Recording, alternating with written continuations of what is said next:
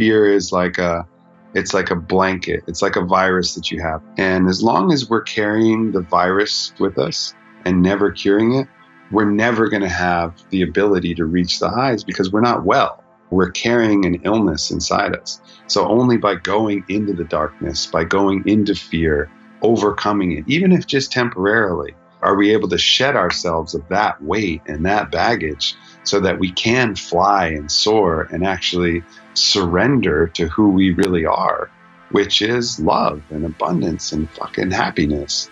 You know, it's not like we're going outward to find that. That's all inside.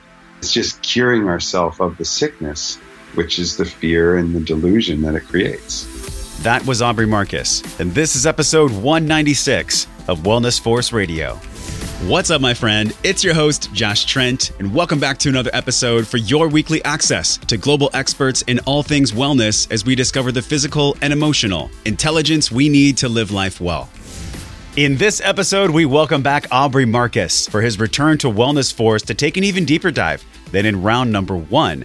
This time, I got to sit with Aubrey while he was on his book tour in New York, and what happened in the next 55 minutes was like unpacking a treasure chest of verbal diamonds. This podcast goes down as one of my all time favorites and will be a classic that many more shows in the future will flow from. If you haven't yet heard episode 123 with Aubrey, go back right now, set a pin, listen to that episode 123, and how Aubrey's message and presence has stayed so true and aligned since then. Now, his new book, Own the Day, Own Your Life, has been on the New York Times bestseller for over two weeks straight. And I got to read an advanced proof to feel the depth and the power of this incredible handbook for operations of human potential and human optimization in this frenetic modern world. Because look, the truth is, most health and wellness and personal development books out there, they try to change way too many things about human behavior up front. This is why they tend to fall short. But as you'll learn today from Aubrey, if you take a deep breath and choose to win the moment and then win the day, you can brick by dedicated brick truly own your life. And it starts with our breath. So take a deep one because you've earned it. This is your breath break. Let's go. Five, five, five, five. Five seconds each. Inhale, pause, exhale, pause. Ah, that feels really good. Notice how you change your state how it's always there for you to choose to go there. And the way you support your breath and your energy in your busy day is no different. This is why I'm so grateful and excited to give a huge shout out to our sponsor, Organifi, to be in business with this company, creating their red, green, and gold superfood powders. This has been a go to for me for almost a year. The cordyceps, beets, and reishi mushroom and rhodiola in the red superfood powder has become my twice a day mainstay for my afternoons. And the best part is, it's organic, gluten free, soy free, dairy free, vegan, and non GMO. Not to mention, it's voted number one best tasting red juice by Drew's mom.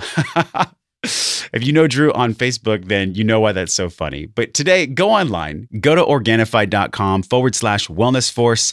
Use code wellness force to get 20% off the cordyceps, beets, reishi mushroom, and rhodiola in the red and anything else you place in your cart. Stop throwing away old veggies and fruits that you're not going to eat anyways, you know, the ones at the very back of the fridge. Instead, stack your home and your work environments for your nutritional favor. Go online today, Organifi.com forward slash wellness force. Use code wellness force to get 20% off your great tasting and energy boosting red juice today. And one day, that's all it takes. A single day is like your life. Each part is connected. Each choice you make influences the future choices you make. To realize true transformation, you have to focus not on changing one thing, but changing one day. Knowing is not the most powerful thing when it comes to owning your life. It's the being in that current moment and the doing of our workouts, eating healthy foods, drinking water, having connected conversations where you're vulnerable, and of course, being confident and being in a state of self love late at night after you've had a stressful day and all the tentacles of temptations from our modern world are wrapping themselves around your ankle, where do you go? This is a question that leads us, well, all roads lead us to self love. And on top of self love is self care, which is really in this current world one of the most challenging things to do. And sleeping, working, eating, training, playing, and sex these aspects is what today Aubrey dives in so deep on, as well as talking about the breakfast industrial complex, why breakfast has actually been backwards for decades, and people are starting to wake up to that fact, what happens when you truly surrender to who you are, gluten sensitivity versus celiac, and the mindset we can have that'll actually be more of a deleterious impact than the gluten sensitivity itself. Open relationships. We went deep into open relationships, how Aubrey has grown himself so much by being in an open relationship, and the power of forgiveness and acknowledgement where we had a few moments in depth in this conversation where the emotions truly started to flow and the ego was a passenger. And this is where all love exists, anyways, you know, since I've gotten back from Costa Rica and Rythmia, the impact of my plant medicine experience has deepened my desire to remember every single day exactly who I am. And I stand here today with you, a trusting, authentic, inspiring leader who is discovering the physical and emotional intelligence to live life well, just like you, just like we've always been in this journey together. And now we get to drop in to one of my favorite conversations ever recorded for the show with the founder and CEO of Onnit, Aubrey Marcus. Man, it was like a year ago, you and I sat at your Airbnb in Los Angeles. Right. And I remember at that time, you introduced me to the concept of mental override. Yeah. Which was what you learned from Bode Miller. And this concept of mental override, uh, I have used that so many times since our first meeting, man. So I want to thank you for that. Welcome. Yeah, I cover it again in the book, obviously. Hell yeah. Um, so people know you, man. everyone has heard of Aubrey Marcus. This book, though, I remember a year ago, I asked you this question. I was like, how do you deal with all these distractions? You know, there's many distractions, a lot of people that want your time, a lot of people that are constantly kind of wanting energy from you. This book, there's strategies in there around getting rid of the distractions. I think many of us deal with that probably more now than ever before. That's definitely true. And, and I think the key part is just to know your mission, know your priorities, know like what you're in the game for. And then it makes it really easy to just chart your path. Uh, no, I wouldn't say really easy. You know, there's still competing motivations. You still care for people. You still yeah. want to give everybody as much time as you can. But, you know, feeling comfortable letting some people down, feeling comfortable letting some rabbits go unchased, you know, like yeah. that's, uh, that's going to be, you know, a big part of what's coming up next. Cause, you know, now there's just more and more and more press. At a certain point, you know, I have to say no. You know, I have 12 yeah. days carved out in Sedona and um, there's press coming in those days, and I just keep saying, "No, that's my time." What did you learn the most about yourself, man? Uh, you know, going through these thresholds. This book, it's 300 plus pages. It's the thickest daily guide I've ever seen, but yet it was so super easy to read. I want to talk about how you structured it as well, but uh, 300 academic and clinical references. This is so much work. Like, what did you learn about Aubrey in the creation? Well, I learned that I could really sacrifice when I needed to. I learned that I could make the hard choices to get the things done that I needed to get done, you know, and I knew I learned a lot about myself as a writer. I think I would always write in briefer, smaller moments of inspiration, or maybe when there was a deadline for school or something like that. But when you're writing a book this size, you can't decide when you're going to write or when you're not going to write. You have yeah. to write when you have the free time. So again, it's that act of mental override. It's just sitting your ass down in the chair and writing the damn book. But you knew though, I mean, you you even talked about sitting on your grandma's lap and you're like, I always knew I was going to be a writer. I always knew yeah. that this was going to come through me at some point. Uh, how much space was that uh, recognition? You know, how old were you then versus now? What's that time lapse? It's never it's never wavered. You know, I've always known that at some point I was going to be a writer, and I didn't know when. I mean, and I've always been writing you know my my Instagram is like a is like a, a book of short maxims and a book of short fables. You yeah. know, everything I put out there is crafted with intention for the most part. And I've continued to write between blogs and poems and those, and but this is the real aggregation of something substantial. Yeah. On the nonfiction side, and um, you know, I'm proud of it. I, I paid the blood price. I did everything yeah. I could, and uh, now it's it's out there in the world, which is beautiful. Uh, own the day, own your life is the book. It's a bridge, you say, to help us all become the best possible version of ourselves. I think you and I have heard this in the personal development world, but yet it has mm-hmm. a different context. It has a different flavor when I hear it and when I read it in your book. Like, what does that actually mean to you to be the best version of ourselves? Aren't we already beautiful and awesome right now? We're just kind of getting out of the way of that. I, I imagine life like a giant jungle gym with all kinds of different possibilities on it. You know, like we have the opportunity to to play with all of these different experiences, whether it's surfing or hiking or traveling or connecting with others or connecting with ourselves or accomplishing things, helping others. It's like this giant jungle gym. But some of us aren't in physical condition to even play with the toys. We can't even do the things there. And some of us don't even have enough energy to really stay out there for more than 20 minutes at a time, to really enjoy the day and into the evening and interact with all the possibilities. You know, this book is about just getting you sound enough that you have the energy, you have the wellness, you have the flexibility, the mobility, the intention, the process, so that you can really fucking live and just enjoy the opportunity we have at the greatest video game we could ever possibly fathom, which is life. Yeah, this uh, this video game. One of the things we get to do is we get to have sex, and yeah. sex sex yeah. is fun, right? Like we we are this you know half beast, half spirit. Napoleon Hill talks about this. He's like, you know, men can have a superpower when they use the vehicle of sex. Uh, your fiance hosts this documentary series, Love Undressed. But a lot of people don't know this about you, man. You talk about this in the book with such raw, authentic power. You're like, you know, in my 20s, I would actually turn down certain women because I had been really hard on myself. You came from this deep mm. sports background. Tell us about that. Like, why did you feel like you wanted to put that in the book of just raising your hand and being like, yeah, in my 20s, I actually turned down sex? Yeah, well, I mean, I think it's it's easy to talk about all your wins, and, and so it's easy to talk about you know, everything great that you've done and just not get into the real shit. But everybody has their challenges. Everybody goes through their shit. And when I, you know, look at how I can be someone that connects with people and, you know, I got to talk about the times where I fucking totally blew it. You know, that's, that's the section of the book called Getting Owned. Yeah. And in the bedroom, you know, your greatest enemy is your own mind and your own ego. And when you start judging your performance and validating everything you do, it's basically like putting a mirror on your partner's genitals and then looking at yourself the whole time and judging whether you're man enough or whether you're worthy enough based on what you're doing there, then the whole act becomes not fun in and of itself. And plus, you're terrible at it, you know, because there's so much fear wrapped up in the experience rather than, you know, sex truly can only happen in the present moment. Sex is happening in the present. And that's what's beautiful about it. You know, it's the smells and feels and sounds and touch and connection. And whenever you get out of that, you know, you run into trouble. And, and yeah, in my 20s, I was a fucking mess. And it got to be so painful because I was not validating myself. I was disvalidating myself yeah. by all the poor performances that I just didn't even want to do it for a while. And that was a really dark period of my life.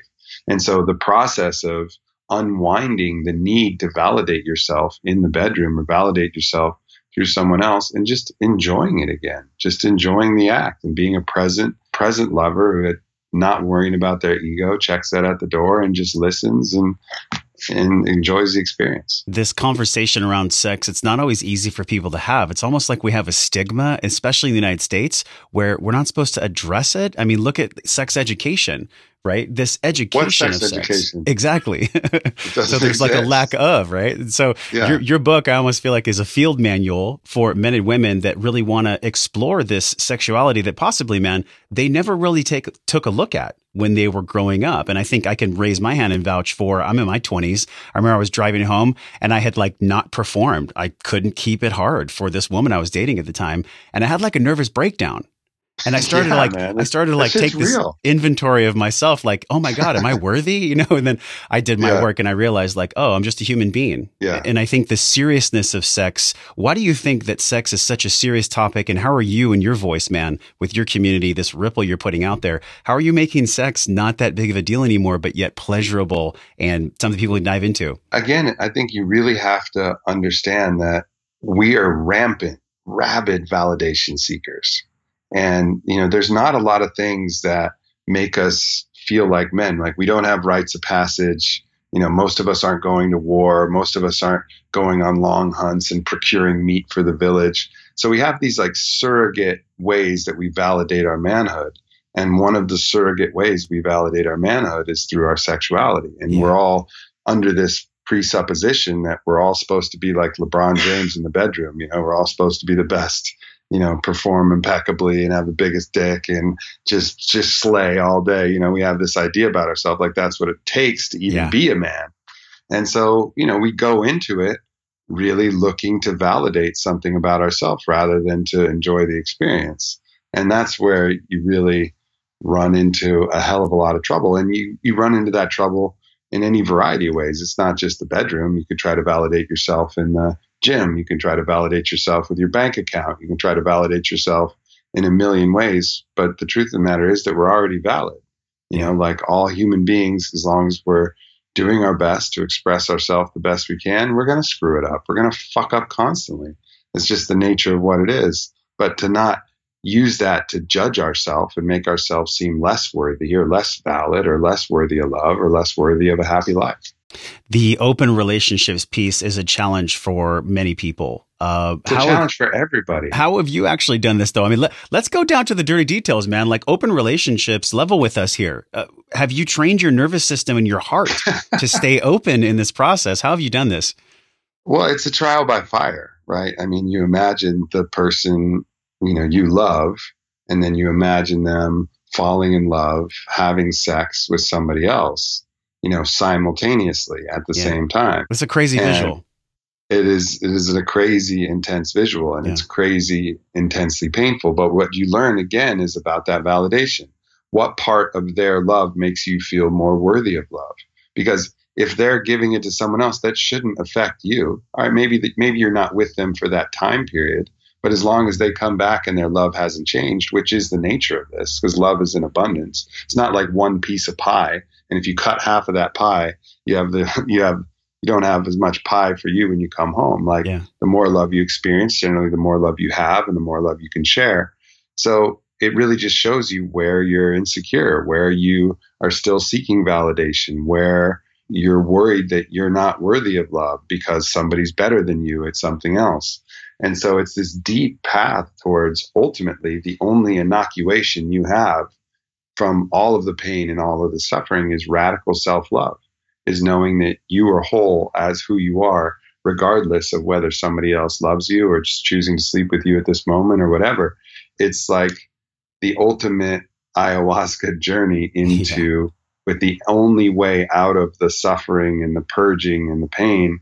Uh, a radical form of self love and a radical yeah. form of love for your partner that is unpossessive and, and is just happy for their happiness the challenging part about this is that we've been taught for millennia, you know, that a man and a woman, or, you know, especially in our time now, it's like, doesn't really matter what sex you are.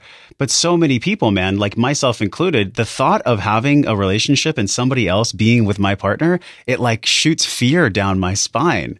And, and so this, I almost feel like, do you approach polyamory as a personal growth tool? Is it a personal growth practice? It has to be. It has to be because I think you get into it. You get into it thinking like, "Oh, it's going to be fun to sleep with other people." You know, like that's reality a, sets in. That's going to be a blast, but that's not going to outweigh the pain. Like the pleasure of that is not going to outweigh the pain unless you use and catalyze that pain to be part of that self growth process. You know, that's the only way that that is worth it. Now, that's not to say that your experiences with other lovers will not be phenomenal and ecstatic. You know, I'm in yeah. New York with one my other lover who I call my girlfriend, Savannah. I'm here in New York right now and it's fucking incredible. But that's not the reason for the open relationship entirely. That's a great part of it. But the other side of it is I'm a way better man than I ever was because of what I've had to go through with Whitney seeing other people on her side. Yeah. You know, and, and that's you have to have both. You have to be willing to put yourself in the fire to grow as a human being. And, you know, you also get the benefit and the reward of meeting and sharing love with amazing other beautiful people. Yeah. This reminds me of many experiences I've had. I just got back from a week in Costa Rica at Rythmia, and there were moments when I was going through all my relationships and I was noticing, I was aware of how many women I had tried to own. I had tried to like own them like they yeah. were property, you know, and I, and I'm yeah. being honest right now. And it was like the ayahuasca showed me, oh, Josh, you don't own anyone. No one owns anyone. That's the whole point of relationship to relate to one another. It's not a possession thing. And so I think this is why it's a very charged issue. Um, do you get heat for polyamory? Do you get heat for this? Oh, fuck yeah. I mean, I get shit all the time. The first thing, the first, it's very triggering for people because it's very scary, especially for men. It's very scary the idea that your woman might want to sleep with another man. Like that thought alone is like, oh shit, you yeah. know, because we're yeah. taught something different. We're taught that if we're the alpha male and if we're, you know, sexually dominant enough that they'll be fully, you know, fully happy with us alone and they'll never look at anybody else. And we're taught, our ego is taught that. Yeah. So you have to undo that teaching. And then, so that's a very triggering thing to think about and causes people to lash out. You know, I mean, I think we get all kinds of messages. Whitney gets messages like, if I was your man, you know, I'd be yours alone, blah, blah, blah. And then other men will be like, you're a fucking cuckold, can't be such a pussy. I can't believe you allow other people to screw your girl. I'm, wow. My pimp ain't so strong, you know, that would never happen. I'm like, uh, you know, all right, everybody, I love you guys, but you're totally missing the point. You yeah. know what I mean? And then the people, and then there's a lot of other people, but most people get it and realize like, damn, that's a hard journey. You know, I don't know if I'd be ready for that. Yeah. And I wouldn't push them to be ready for that. I mean, this is something like plant medicine. Like you really gotta, you really gotta be ready for it. You really gotta want to call in those deeper levels of emotional mastery or you know stay the fuck out of the deep water because there's monsters there.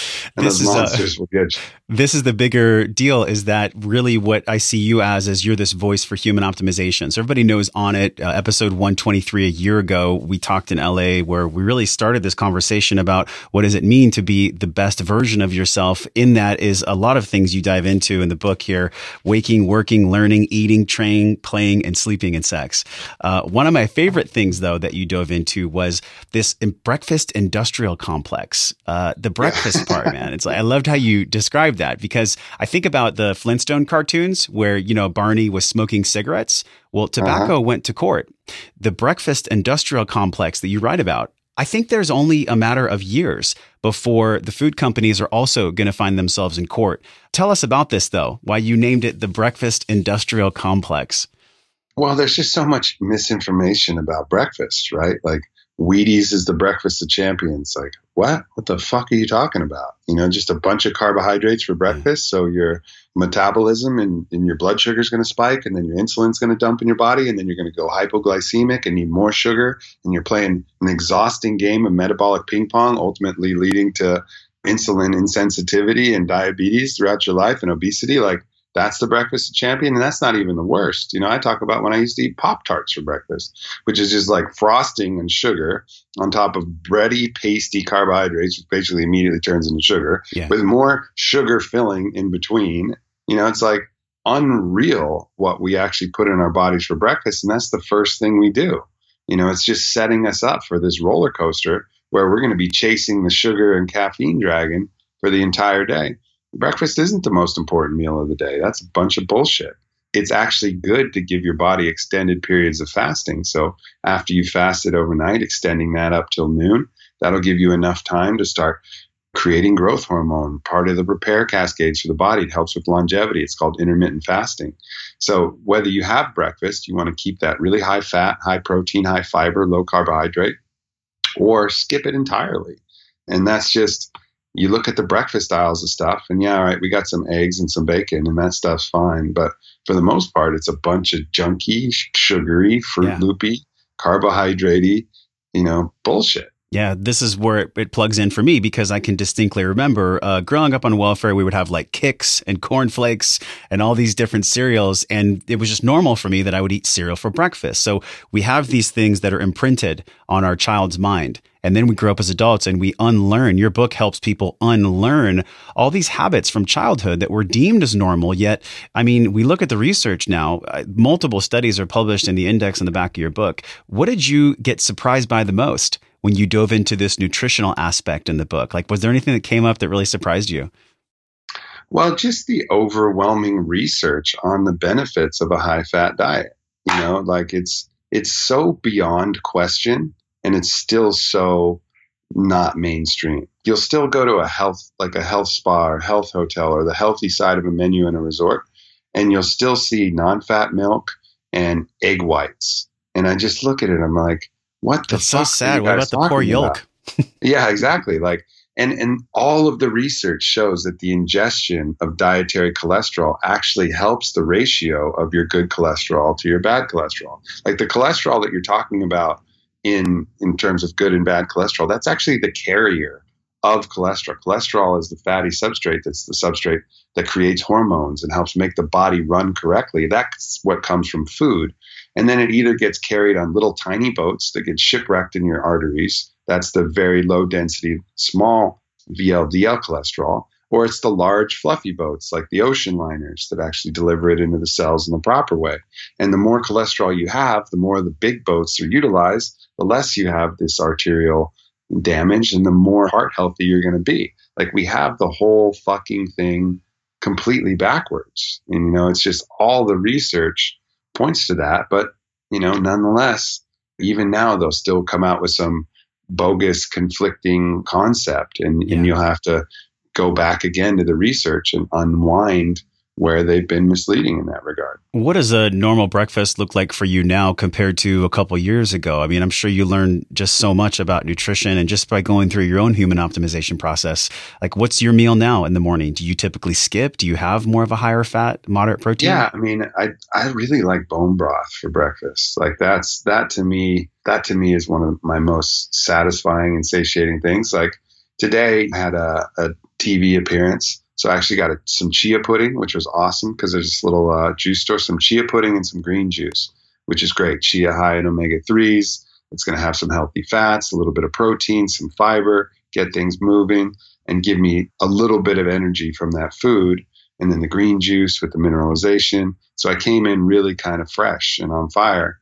And then after that, you know, after I, you know, kind of shot that first, you know, cannonball of energy out there. And then I wanted to refuel and I have a bunch more podcasts. I went straight to a ramen place and I don't eat, really eat the noodles. I just get the broth and the pork and the pork belly and all yeah. the veggies and the pickled, you know, the pickled onions, the pickled mushrooms and this combination. And now I just feel phenomenal. My blood sugar hasn't spiked at all today.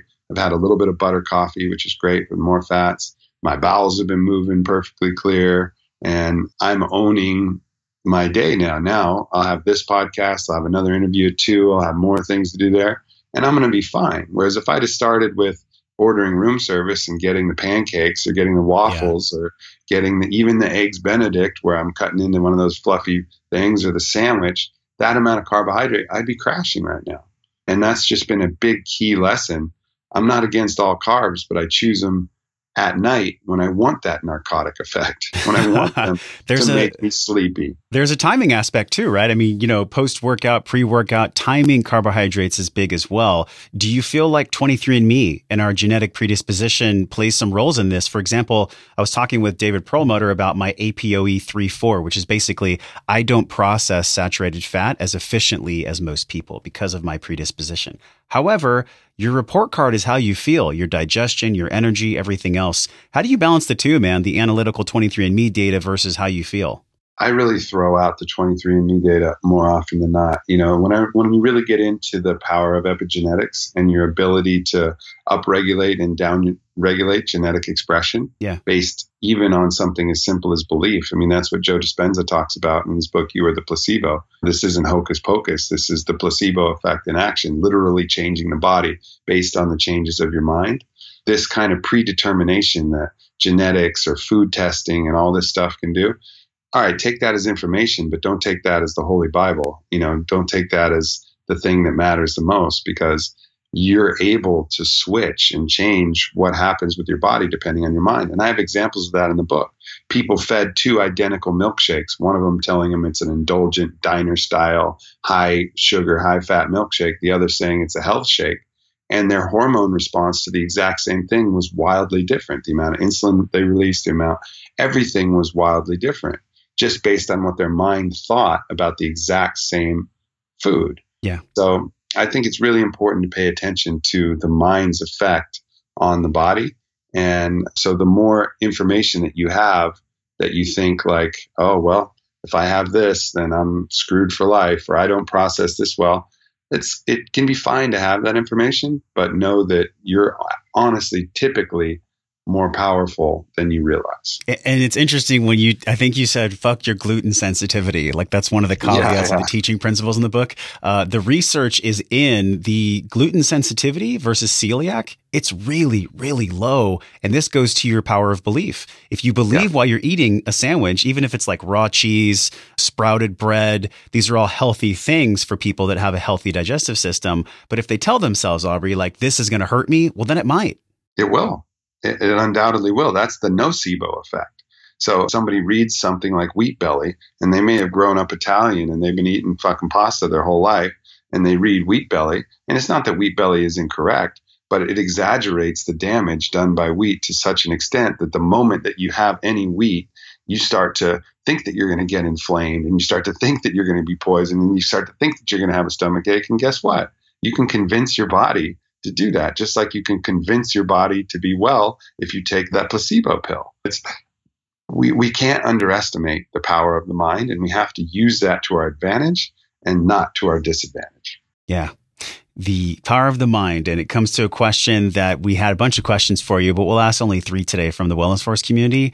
And it was around this information of humility and health journey. So somebody's going through a health journey. Mark asks Aubrey, what is the role of humility in our health and wellness journey, especially during setbacks, injury, or illness? How do you see humility in this process? Well, I think humility is striking the balance between authenticity and knowing when you're just picking on yourself. I think there's sometimes where you're just really just picking on yourself and you're actually being too hard on yourself. Yeah. And then there's other times where you're being inauthentic. You're puffing yourself up beyond what you really are or tamping yourself down. Like I think there's a certain humility that in in expressing yourself to the fullest that really people don't people don't look at. I mean, I think a lot of times we put on these false airs of oh you know i'm just working on it and we don't really own our successes which we call it humility but it's actually more humble to just be authentic mm. and I, so i think when you're really looking at just be radically authentic express when you fucked it up express when you've killed it you know and let the public opinion go whichever way they want but as long as you're genuinely authentic and you're not adding more to the negative or adding more to the positive then people will identify with you and be able to support you in a much better way. There's this section in your book where you talk about forgiveness, but really um, there was an underscore of permission. You were driving home, I think you were 34 at the time, and you had this crazy day where you put out all these yeah. fires and you just said out loud while you're driving, Good job, Aubrey. You did a really good job today. And you said it was like this energy that you felt that expanded you and you started to cry from it. It was like the first time in your whole life you had given yourself this good job, Aubrey sentence. Like, can you take us there? What was that? Even, I mean, even thinking about it now, I mean, obviously I wrote it in the book, but I still don't do that enough. You know what I mean? Like that, that just hit home for me now because I've been I've been launching this book and it's just one thing to the next thing and you think about all the mistakes that you made and you think about all the ways that you could have done it better and and all the parts of my relationship where I fucked it up and and uh and it's real easy to be just self-critical you know but that was a key moment for me where I'd almost never said that before and still now I rarely say it and so like hearing you say it and then internalizing that in my head you know that's the first time in two weeks that I've said it. And it just, it's nice. It's yeah. necessary to have that kind of positive reinforcement. We can't just be that asshole coach of ourselves that only points out our mistakes and only points out when we screw things up. You know, we also have to be in balance. And when we do a good job, be like, hey, good job, man. Well done. And I think yeah. that's really, really important to balance out those forces. Yeah, man. And this coach inside of all of us, uh, the inner critic, it can be empowering, but then it has a limit, right? And and this is unique for all of us because there are some people that they're just kind of spiritually bypassing all the time. And they're like, you know, I don't want to have any bad vibes. I never want to feel bad vibes. It's good vibes only. I know that's complete bullshit in my own life. Yeah. It's, it's the exploration yeah. of these deeper states of emotions that really unwind and unravel the greatest levels of joy. If we're not willing, I remember last year you said, you know, if your spirituality is tinfoil and you're not being tested, then how are you ever supposed to feel what it really feels like to love deeply, to be in joy and ecstasy if you haven't gone to the darkest, most scariest places? Yeah. Can you talk a little bit about that contrast?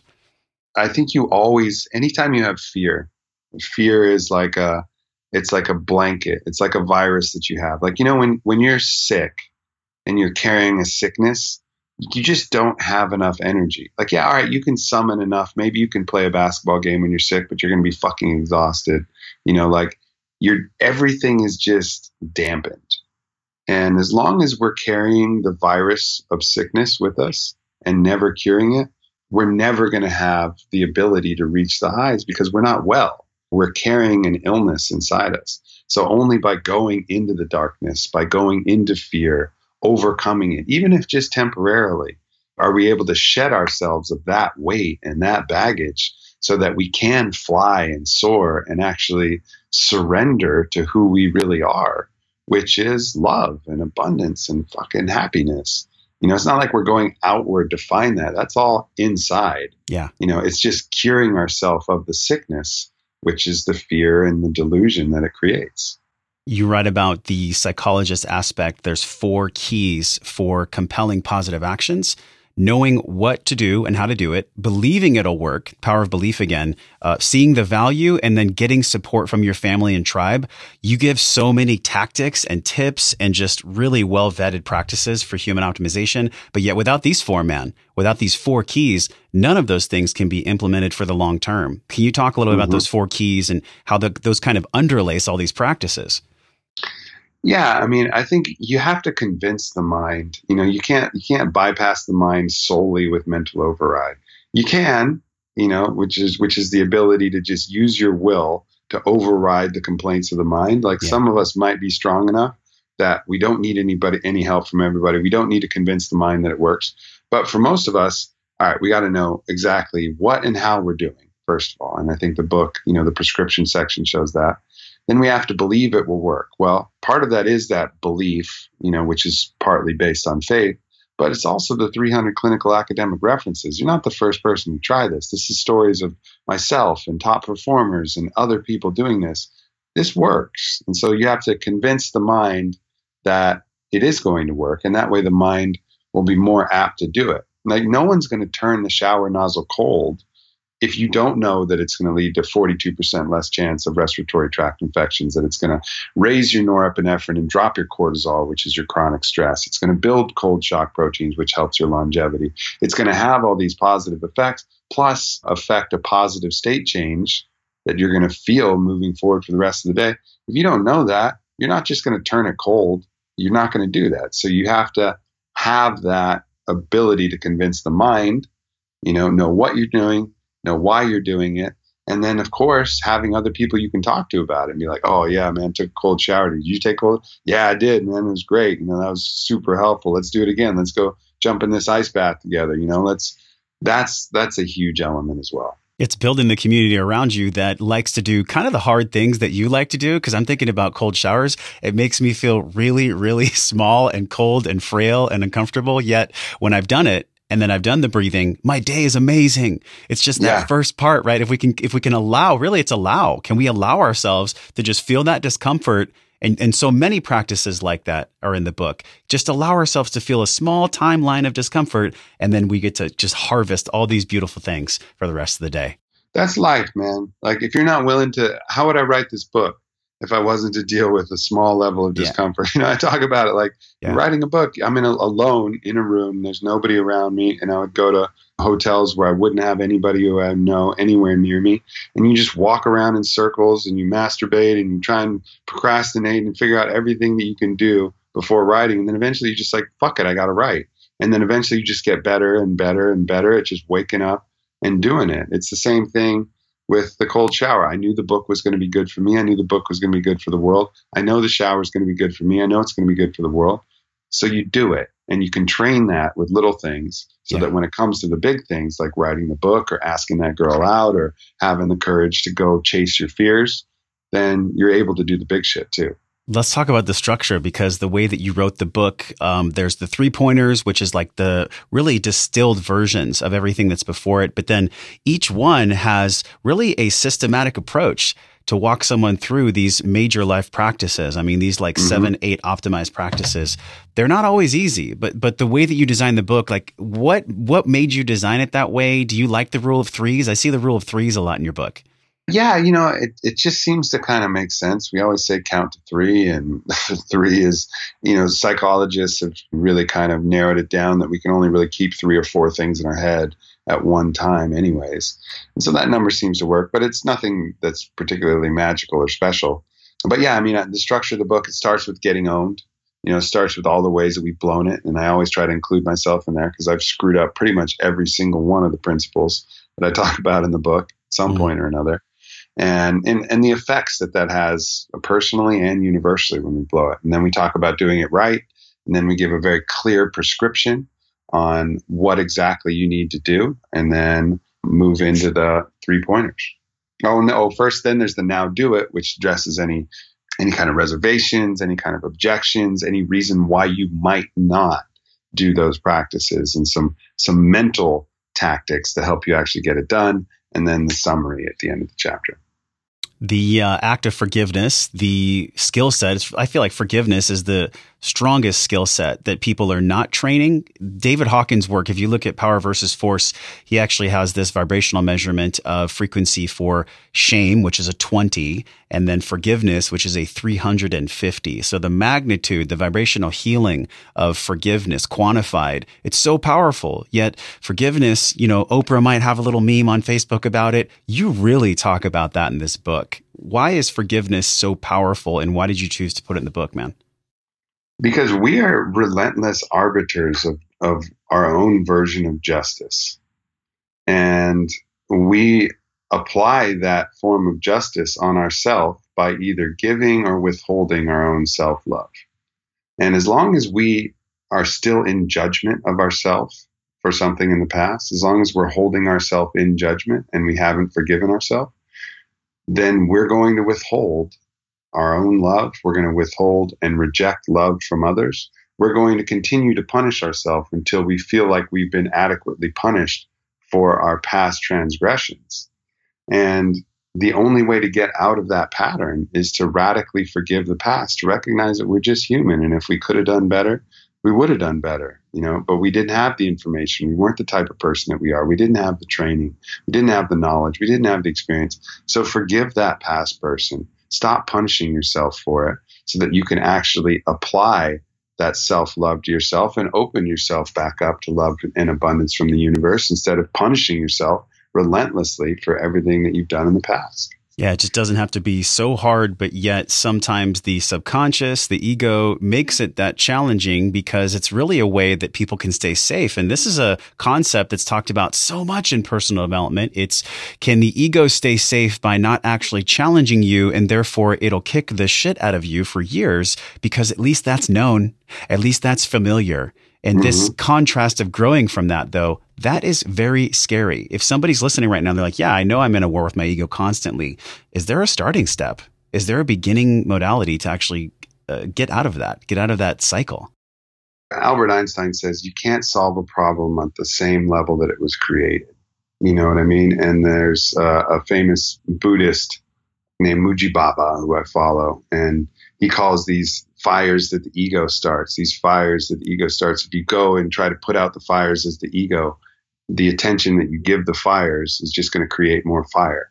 And you see these lessons over and over again. I actually asked an Iboga shaman, which is a psychedelic plant from Africa, I said, you know, how do you deal with the ego? How do you bring the ego down? He says, you don't bring the ego down.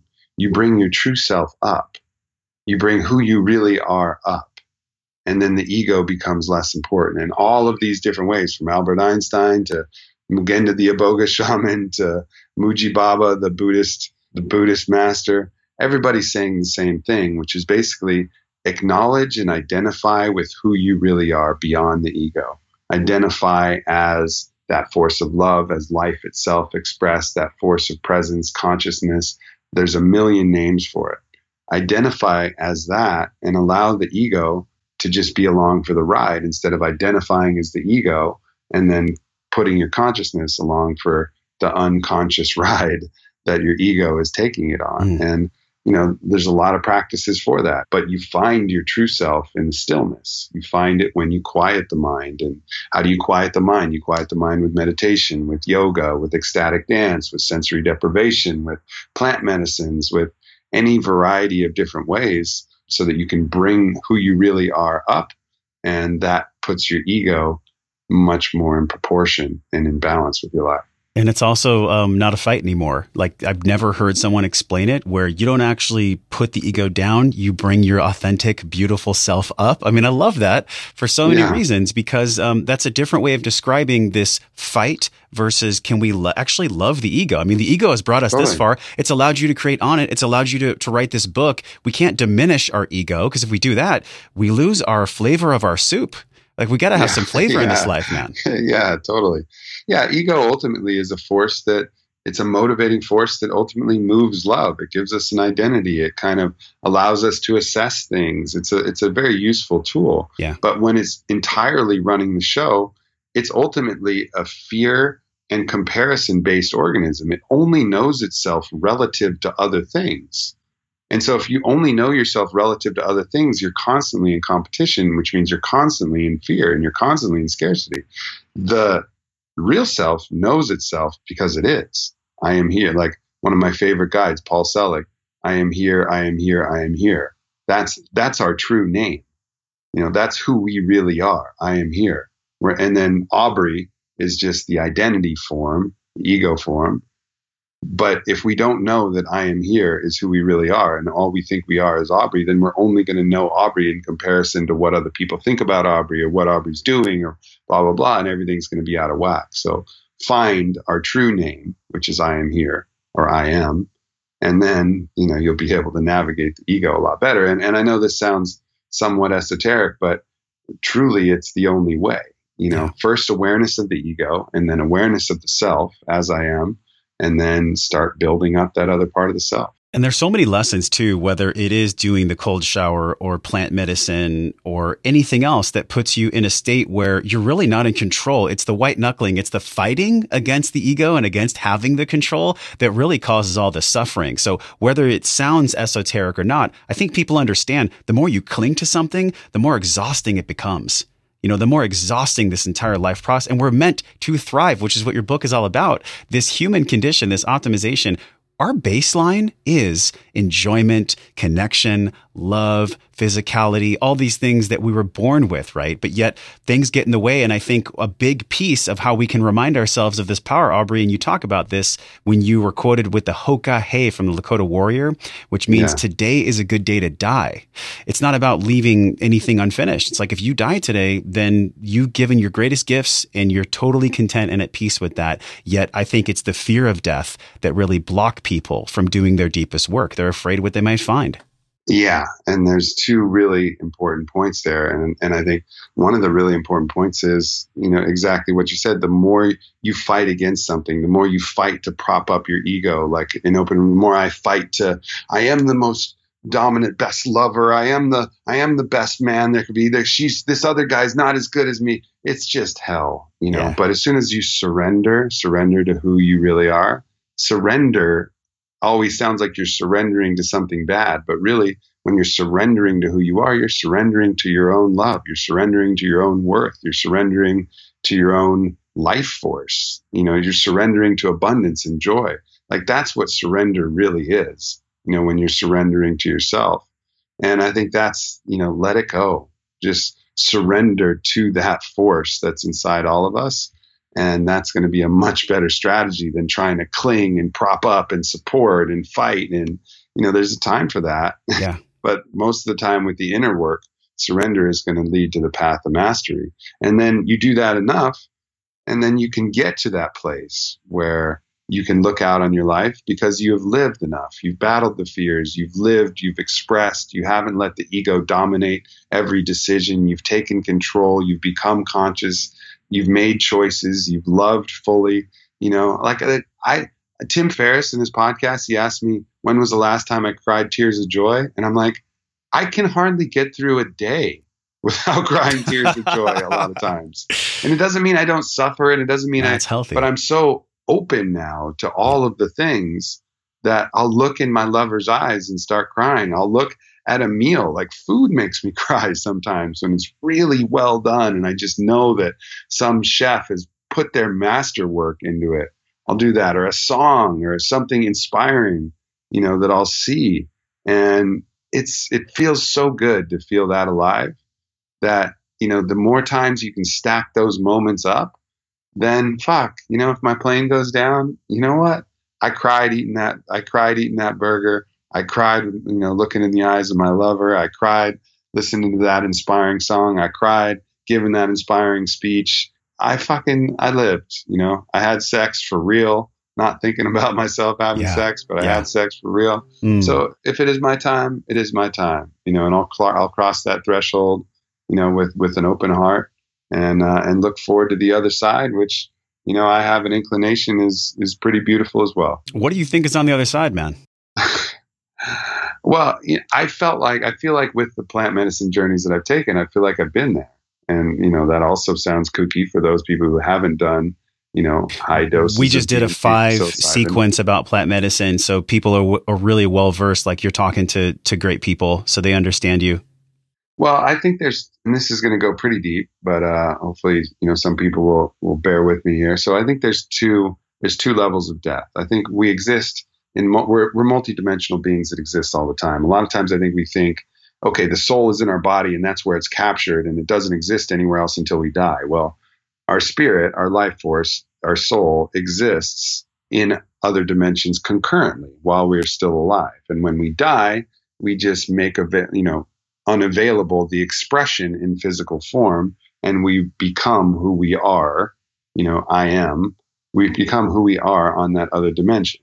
And in that dimension, it's like a quantum reality. Anything you can think of comes to you, anything you can imagine, but you still retain some shape or form. You remember your life and perhaps your other past lives and and you can interact with other life forms these these light entities that exist. You can call this place the astral you can call it a variety of different things.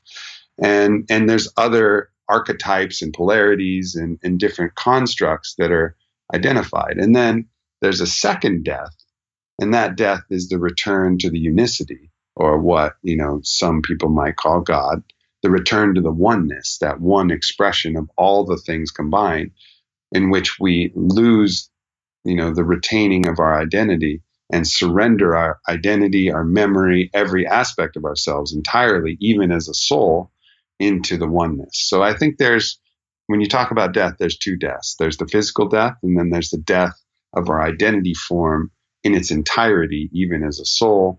And um, I know, obviously, uh, that's just from my own experience. It's not something I've read about or, or yeah. confirmed in any other way, but that's what the plants have shown me. And so I'm pretty confident that I know where I'm going when this when this life ends, which is a great confidence because then it allows me to put things in perspective. Memento mori, you know, know that you're going to die, and so how are you going to live? Yeah, and I had uh, a very visceral experience of what you're talking about, where I'm standing by a fire. I'd done four nights of ceremonies recently. I pulled off my shirt and I threw it in the fire and I put my arms up in the air and I just screamed like, I'm Josh Trent. Cause it was the first time I'd ever actually seen the other side, like actually seen it. I had dove in one night at a time, but doing ceremony, doing plant medicine multiple days in a row, it's a totally different experience. So yes. we're, we already know it's not for everyone. And, and you and I talked about this last year, but this deeper dive, this this exploration through the plants for multiple sessions in a row. I think if someone is called to that, uh, there's incredible healing that can be found there. They, it can be, and it can also be too much, too much, too fast. Just yeah. like open relationship, you know, like it's uh, you have to be mindful of the dose and the pace, and and when you're ready for it, uh, because it will be a trial by fire. Like to yeah. know death, you have to surrender to death.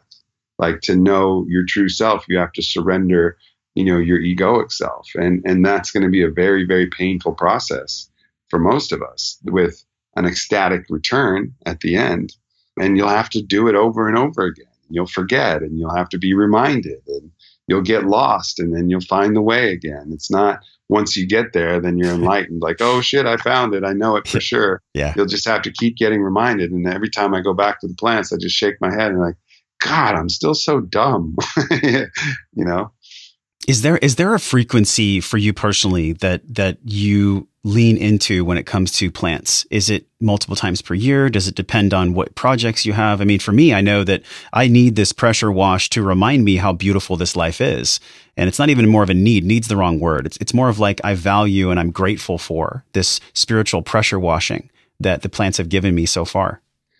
Honestly, I'm I just kind of have surrendered to when these when these experiences are coming up and it's largely dependent on the people that I'm I'm enjoying them with because one of my biggest focuses right now is escalating the friendships and the relationships with those who are closest to me. You know, I really have a reimagining of a new tribal construct, which I think will be probably my third book. And in this new tribal construct, we're bringing back intentional ritual and we're bringing back these intentional you know, going through mutual hardships for our benefit and ecstatic states and experiences so that we have a type of friendship that goes from saying mine to ours in all aspects. And we have that kind of tribal bond yeah. um, that's not geographically located and not, it's just by choice. It's like family by choice. And, and, but beyond family, because family, you know, when it's not by choice, that can get all fucked up. And so I'm really doing the plants a lot of times as part of these rituals with key individuals. But that isn't to say that it doesn't wake me up every time and yeah. shake me out of my own delusion and remind me of the truth. But the priority and the frequency is based on who I get to do it with and how you know eager I am to escalate that relationship. Yeah, man. Thank you for your vantage point on that too, because, you know, whether it's plants or breath or any kind of state change, it does start with the day, like with the single day. And you talk about this, it's owning the day. It's not owning the whole year in one morning. It's owning mm-hmm. each individual day. And honestly, it can be even owning the minute, owning the hour. But a lot of that has to do with ethos. And I love how you put this in your book, man. You said creating an ethos is a shortcut to mastering mental override. It prevents you from the anguish of deliberation over your choices and starts to define the person that you want to be. Mm-hmm. What's your ethos? My ethos, I think it gets it gets really pretty simple for me. It starts with para el bien de todos, for the good of all, and myself included in that. But when the thing that I don't ever have to think about, and that's like a core part of my ethos, is I'm not going to do something that hurts other people for my benefit. You know, that's not something that's not something that I'm willing to do. Yeah. So, and that's that's just I don't have to deliberate. I don't have to deliberate on that. Whether that's a business decision or whether that's a personal decision or whether that's a relationship decision, there's no, you know, as soon as I can identify, oh, well, that's purely selfish, that helps me but hurts the other person, then I don't have to deliberate whether to do that or not. And that I think is one of the most important ethoses that I try to carry with me. And it doesn't mean that I haven't been blind and fucked that up and done something selfish and not seen the repercussions for another person. But, you know, I don't have to mentally deliberate. Oh, should I take this for me, even though it's going to hurt, you know, these people, but it really won't hurt them that bad? Or it's just not a choice the one part of this too that ties into what we're talking about today this ownership of the day through any channel uh, any modality it's it's truly a self-love self-care practice. So if we're loving ourselves, if we're taking good care of ourselves, then finally, Aubrey, then we can show up for other people and love the shit out of them. But we have to do that for ourselves first. It's not even a have to. It's like we get to. And this is the joy that I feel from you and your media and your marketing. And honestly, dude, just the whole Onnit brand. So it's been such an absolute pleasure to talk with you today. I just have these three little questions here. Well, actually, they're kind of big questions. They ain't that little. One of them is from Jason Prall. He's my buddy. He's coming out with the Human Longevity Project. He says, Aubrey, where do you think we're going as a human race? Where do you think humanity is headed? What's your viewpoint on that? Well, I think we we're ultimately heading to the understanding that we're all different facets of the same diamond. We're all different nodes in Indra's net. We're all, you know, the same being being expressed in a different life. And I think we're heading towards that, but we're actually steering away from that and we're trying to, you know, I think it's going to be darkest before the dawn. All of yeah. these different identities that we're carving out. Okay, well, I'm I'm this race and this gender and this thing and this and this makes me. It's all just egoic games of superiority that we're trying to differentiate from each other. And I think ultimately where we're heading is a more universal approach of, oh, we're all people in different stages, different figuring out. Let's all work together and let's all work together to solve the big problems of the world so that this game exists for souls to play in for, you know, millennia. It's like we'll we'll come together to save a national park for some newts or some fucking strange animal. Well, how about we all come together and preserve the earth for the humans and for all the other species that get to experience life oh, in yeah. this beautiful place. And that's the place that we're headed. And I think the plants and the legalization of the plants and MDMA are going to be the major catalysts that are going to help make that possible. It's really interesting you said that. John asked, What is your excitement now around MAPS, the Multi Association, Multidisciplinary Association for Psychedelic Studies? What are you most excited about with MAPS now? well, I mean, it looks like MDMA assisted psychotherapy might be legal by 2021. And there's no better way to open the heart and to find love for other people and heal the trauma than that. I mean, I really look for those of you who are Tolkien fans, this is that moment in the in the Two Towers, that second book where it looks like all is lost and the orcs are pounding their shields and they're overrunning the castle and then all of a sudden high on the hill, you know, you have Gandalf with his white staff coming over charging on white stallions and that's MDMA and that's the plants that are coming at our darkest hour to really awaken us to the truth of who we are and overcome these orky little egos that are running the show. I just feel like as I'm listening to you talk here, it's like there's everything at, at, stake and then there's nothing at stake at the whole time. And, and this duality is something that you speak of a lot when it comes to wellness and living a life of just acknowledging that this duality even exists. How do you see wellness now? It's been a year since you answered that question before, but what is wellness to you now and how does duality apply to that? I think wellness wellness is how how easy it is for you to laugh and how easy it is for you to love. You can laugh and you can love, you're well. You know, and, and those that's really that's really the the key thing, you know. And yeah, all right, and maybe maybe be able to move around. Maybe if there's a a sand volleyball game that's about to kick off, you don't have to sit on the sidelines because your body's too tired or hurt or whatever. But generally, they all go hand in hand. You know, like if you're really able to love, if you're really able to laugh, probably means you're taking care of yourself and your energy. Yeah. So if you're able to laugh, if you're able to love, if you're able to move, uh, you're you're well in my book. Man, just so appreciate your words for so many different reasons. And it's been a joy to connect again. The book is ownthedaybook.com, but where can people reach out to you? You're pretty active on Instagram. I see you writing yeah, lots of poetry great, on Instagram. Yeah, that's a great place. You can yeah. uh, go to my blog and sign up for my newsletter too. That gets the freshest freshy poetry that that comes out. I've been enjoying cool. writing that. Um, but yeah, and listen to my podcast, Aubrey Marcus podcast. That's great. And, but Instagram is probably my most active platform at Aubrey Marcus. Awesome. Okay, putting my hands together, just acknowledging the work that you continue to do, man. This book, it's the culmination of 36. How old are you? 37? 37. 37 years of your life. I'm 37 as well. Thank you for what you do, Aubrey. Thank you for sharing your gifts with the world, man. Yeah, absolutely, man. And thank you for another phenomenal interview. You're you're literally one of the best in the game, man, and I don't think you get enough credit for that. Dude, I appreciate that coming from you. Thanks so much, yeah. man. Of course, brother.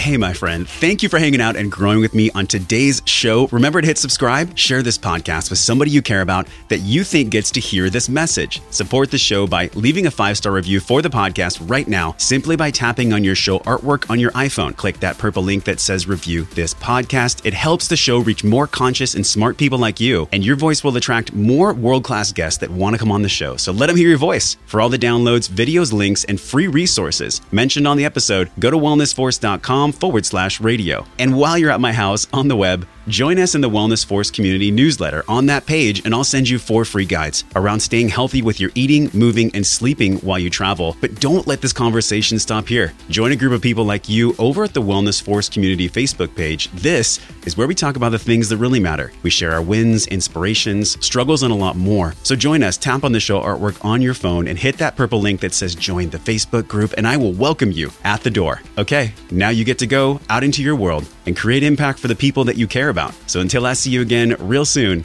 I'm wishing you love and wellness.